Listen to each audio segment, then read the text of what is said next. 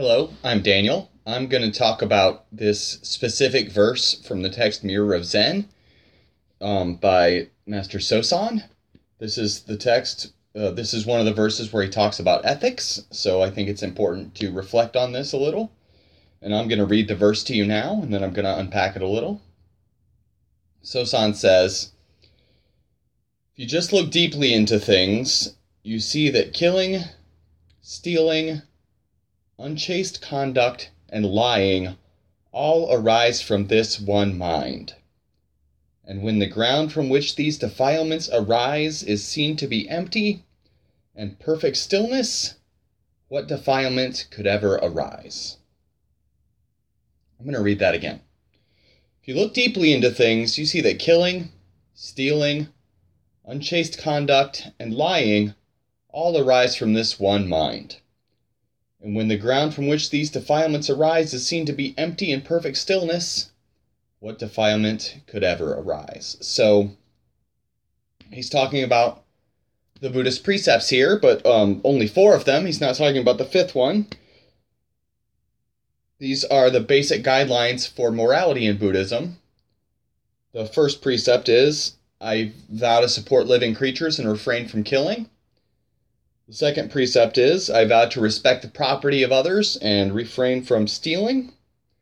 The third precept is I vow to regard all beings with respect and dignity and refrain from sexual misconduct. The fourth precept, precept is I vow to be truthful and refrain from lying. And then the fifth precept, which he didn't reference here, is to maintain a clear mind and re- refrain from harming ourselves with intoxication. Um, I used the translation, the version of the precepts that Thich Nhat Hanh uses. There's lots of versions out there, but that's the one I, I like.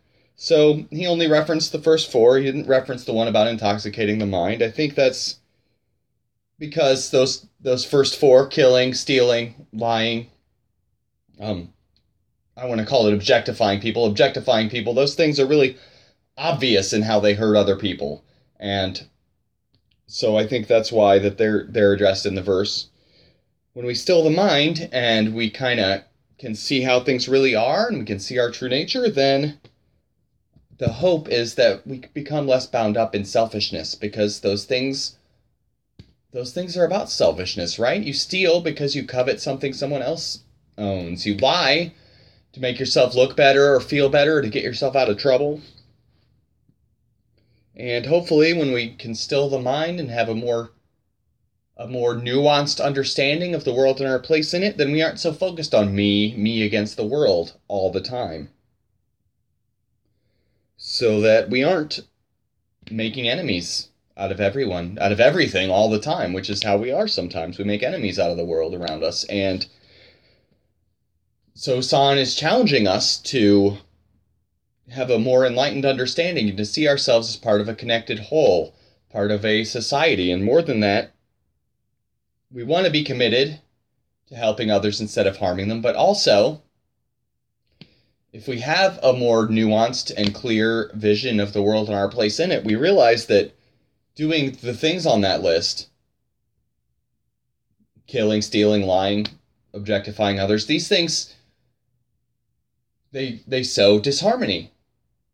Some parts of Buddhist ethics, a lot of most of Buddhist ethics is really about just having harmony in your in with the people around you because if you have harmony with the people around you then your practice is better. You can more diligently work on the practice of enlightenment. And every one of those things on that list when the buddha created it he saw these are the things that really ruin harmony ruin friendships ruin people's lives and make people unable to trust each other. So i think that's really important. So That is why, Sosan said, when we're looking deeply into ourselves, we're seeing these things can help us in the short term in some ways, but they create disharmony. They make it hard for people to trust us. They make it hard for people to like us. And hard for us to like ourselves too, because even if you get away with a lie, you know you lied, and you can always worry about being caught. And that is that is just a struggle in your own mind. So